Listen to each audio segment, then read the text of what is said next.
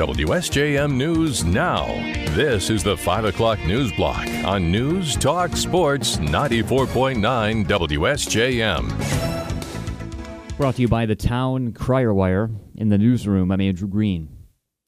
Fairplain Plaza owners and developers Lormax Stern are seeking to redevelop the former Rite Aid property at the corner of M139 and Napier Avenue.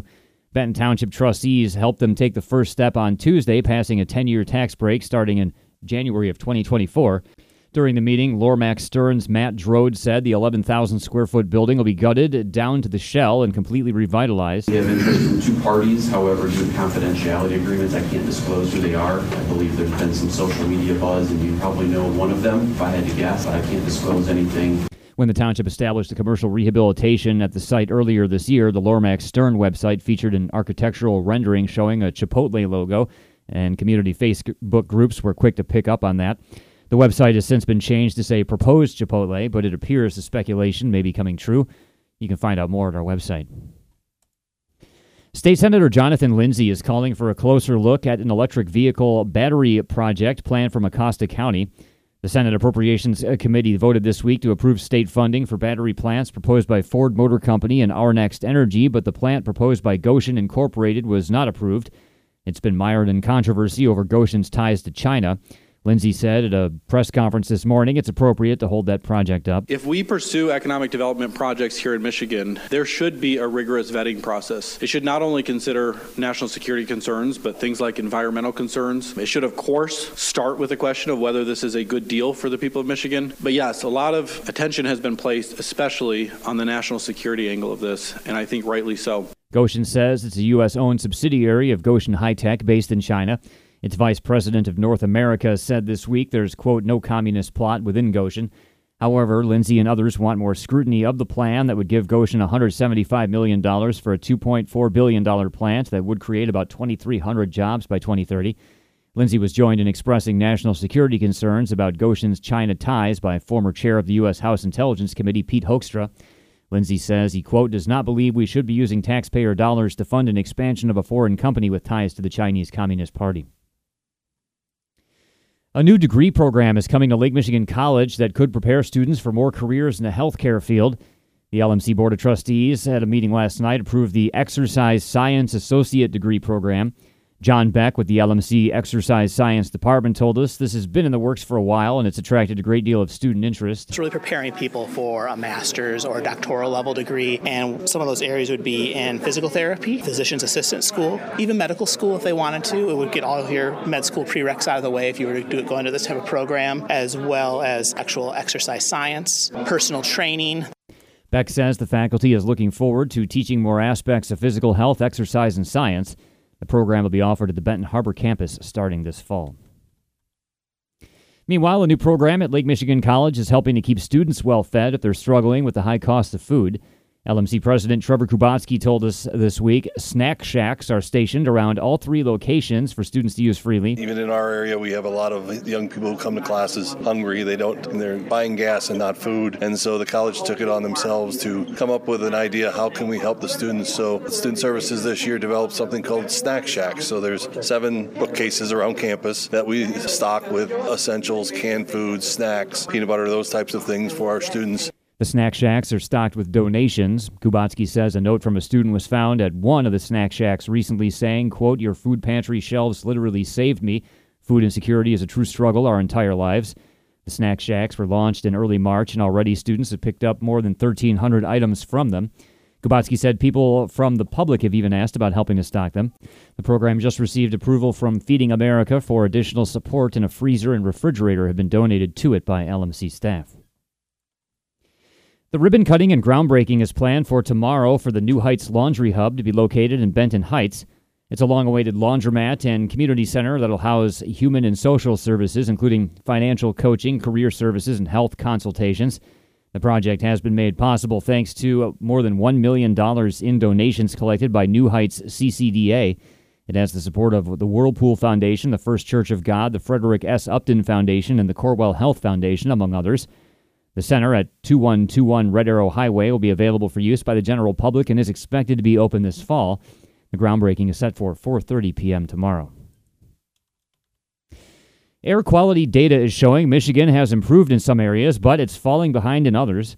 Ken Fletcher, an advocacy director for the American Lung Association, says our state is tracking in the right direction when it comes to air pollution. Well, definitely we saw some improvement in ozone pollution. We saw fewer days overall where there were unhealthy days with ozone pollution, and the Metro Detroit area actually fell out of the 25 top polluted areas in the country for ozone pollution. However, there were also increases in short term particle pollution. Some areas, like in Allegan County, could be getting a failing grade because ozone pollution is traveling across Lake Michigan from Chicago. Fletcher says we're getting better, but still have a long way to go when it comes to air quality. Set to return to Lake Bluff Park in downtown St. Joseph next month is Antiques on the Bluff. St. Joseph Today's Amy Zapal tells us Antiques on the Bluff will be offered the first Sunday of each month from May 7th through October 1st. There are about 60 vendors, individual vendors that come and display their wares on Lake Bluff Park, so it's overlooking Lake Michigan. It's beautiful. It's just a great way to kind of cruise through, check out everything from vintage clothing to antique jewelry to furniture, all sorts of stuff that falls within the range of antique, vintage, or retro. Zapal says Antiques on the Bluff is a great chance for anyone to stroll around downtown to take in the shops and restaurants. The program will run from 10 a.m. to 5 p.m. on its Sundays. And the possibility of grabbing a drink at a college stadium in Michigan is back in the spotlight. State Representative Graham Filler and State Senator Sean McCann are leading a bipartisan effort to allow universities to sell alcohol at certain on campus sporting events. Filler says the legislation would not jeopardize safety, but rather is about fairness in competition with other states. If there was any question that um, allowing alcohol sales at college events was going to lead to public safety issues, then I, I wouldn't put my name on it. Filler adds that allowing stadiums to sell alcohol would cut down on binge drinking. Universities would be able to sell alcohol at basketball, football, and hockey games. There are eight Big Ten schools that currently allow alcohol sales at football games. WSJM News Now continues with your Bloomberg report.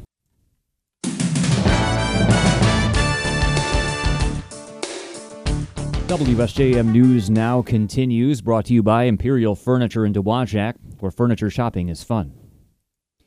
Next Monday, President Biden will welcome Tennessee State Representative Justin Jones, Justin Pearson, and Gloria Johnson, the lawmakers who were at the center of a controversy surrounding the expulsion of Tennessee state lawmakers.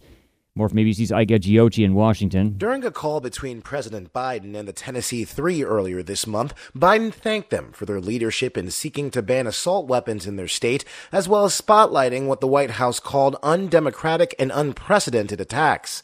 White House Press Secretary Karine Jean-Pierre didn't specify if the meeting would take place in the Oval Office, but did say that the president wants Americans to understand his focus on the importance of taking action on guns by furthering the conversation with the lawmakers. The White House did not say if any family members of those killed in the Tennessee shooting would also be invited to the White House. Ike Ejiochi, ABC News, Washington. The Supreme Court has temporarily extended women's access to an abortion pill until Friday. The justices are still considering whether to allow restrictions on mifepristone to take effect while a legal challenge to the medication's FDA approval continues. In an order signed by Justice Samuel Alito today, the court indicated it will act by Friday night. Alito provided no explanation for why the court put off a more lasting decision. The justices had given themselves a deadline on Wednesday in a fast moving case from Texas in which abortion opponents are seeking to roll back FDA approval for mif- mifepristone. It's the most commonly used abortion method in the United States. Meanwhile, the Supreme Court is hearing a case from a convicted stalker from Colorado who is asking the nation's highest court to toss out a law that put him in prison for sending hundreds of messages on social media to a singer who felt threatened by the contact. Billy Raymond Counterman spent four and a half years behind bars for sending a barrage of Facebook messages to singer Coles Whalen from 2010 to 2016. Whalen said the messages made her fear for her life, causing her to suffer severe emotional distress that sent her into hiding. Counterman says he'd never intended to harm Whalen, whom he'd never met, and argues the First Amendment protects his ability to communicate with a public figure. While the First Amendment protects most speech, it does not protect libel, obscenity, or what the High Court calls true threats. The justices are set to clarify when a threat becomes a crime. Andrew Lester, an 84 year old white man accused of shooting Ralph Yarl, a black teenager, has pleaded not guilty in his first court appearance. Lester was in court today to answer charges of first degree assault and armed criminal action in the shooting, which has attracted presidential attention and renewed national debate about gun policies. Lester turned himself in yesterday and was later released on bond after agreeing to relinquish any weapons and have no contact with Yarl or his family. He also agreed to have his cell phone watched. A McCurtain, o- Oklahoma County Commissioner has resigned effective immediately following a recording that was made public of the commissioner and other county leaders talking about murdering reporters and lynching black people. More from ABC's Alex Stone. The sheriff in McCurtain County has not resigned as Oklahoma Governor Kevin Stitt has called for. And in fact, the sheriff's department in a post doesn't address the comments, but instead calls into question the validity of the recording and that it was recorded illegally by the newspaper reporter under Oklahoma law. The sheriff's department is indicating felony charges could be involved against those who made the recording, but doesn't address the racist comments that were made. Alex Stone, ABC News. Alabama investigators say two teenagers have been arrested and charged with murder in connection with a shooting that killed four young people at a Sweet 16 birthday party. District Attorney Matt Segrest said Wednesday the pair will be charged as adults. That's automatically required in Alabama for anyone 16 or older charged with murder. The district attorney gave their names to 17 year old Tyreek McCullough and 16 year old Travis McCullough, both of Tuskegee. Saturday's violence shocked Dadeville, a sleepy town of 3,200, about 45 minutes from Tuskegee. Another 32 people were wounded, and Segrest said four are still in critical condition. A landmark half billion dollar lawsuit has been filed over the police beating death of Tyre Nichols. More from ABC's Derek Dennis. Civil rights attorney Ben Crump, representing the family of Tyre Nichols, announcing a staggering $500 million wrongful death lawsuit against the city of Memphis, its police department, and several of its officers. No more Tyre Nichols. The 29 year old Nichols, killed in a January traffic stop, caught on police body cam video being pummeled by officers as he cried out for his mother, RowVaughn Wells. No parent should be going through what I'm going through right now. Not guilty pleas among all five officers charged with second degree murder. Derek Dennis, ABC News. And new supervisors leading Disney World's revamped governing body say they had good intentions about collaborating with the company after they were appointed by Florida Governor Ron DeSantis. But they said today at a meeting that it was shameful when Disney signed agreements with their predecessors, stripping them of most of their authority. It continued a feud between Disney and the Republican governor. Martin Garcia, who chairs the Central Florida Tourism Oversight District, said uh, today, quote, nothing is off the table at this point.